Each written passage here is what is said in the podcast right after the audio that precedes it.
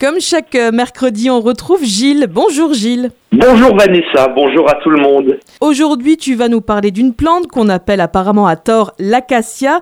Cet arbre produit des fleurs en gousse dont la fragrance sublime nos sens.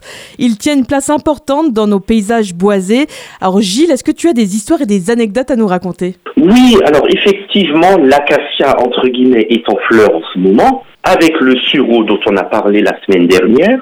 Alors c'est un arbre qui est originaire d'Amérique du Nord des Appalaches et qui a été importé en France en 1601 par un dénommé Jean Robin, qui était arboriste du roi, d'où son vrai nom de Robinier. Il s'est naturalisé dans toute l'Europe et une légende indique même que la couronne du Christ aurait été tressée avec des branches d'acacia. Et comment on peut le décrire au niveau euh, botanique? Alors c'est un arbre qui forme souvent des bosquets très envahissant, avec des fleurs très caractéristiques et très odorantes, qui fait partie de la famille des fabacées. Ça veut dire que les fruits forment des gousses qui ressemblent à un haricot, avec des graines à l'intérieur. C'est aussi un arbre épineux, dont chaque feuille est en fait constituée d'une multitude de folioles. Et il peut vivre jusqu'à 300 ans.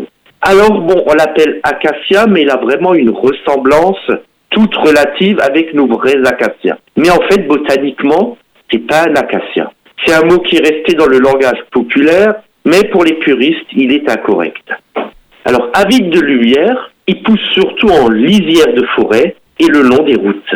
Il s'accommode de sols pauvres grâce à ses racines qui lui permettent de fixer l'azote. Alors moi j'ai toujours la question évidemment, hein, cuisine, est-ce qu'on peut l'utiliser à des usages euh, culinaires? Alors, le robinier faux acacia, effectivement, on peut l'utiliser, et plus particulièrement ces fleurs qui sont sucrées et mellifères. Donc, on peut les récolter pour réaliser de savoureux beignets. Et est-ce que tu as une bonne recette justement de beignets Je vois que tu es une gourmande, ah, avec plaisir. Donc, en fait, on prépare une pâte à beignets toute simple.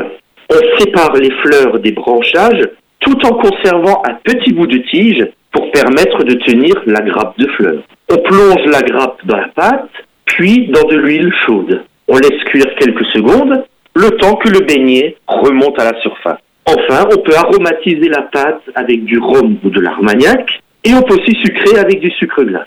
Et bon appétit. Ah là là, tu m'as convaincu. Est-ce qu'il existe d'autres usages pour, euh, pour cette plante? Oui, son bois, qui est en fait très dur et quasiment imputrescible, et c'est un bois qui est recherché pour la fabrication de meubles de jardin. Enfin, ces fleurs sont utilisées en parfumerie et pour préparer des miels délicieux. Le miel d'acacia, c'est quelque chose qui est assez connu en principe. L'un de mes préférés. Que peux-tu nous dire en conclusion, Gilles? Donc, ce robinier, qu'on appelle l'acacia aussi, il est venu de l'autre côté de l'océan.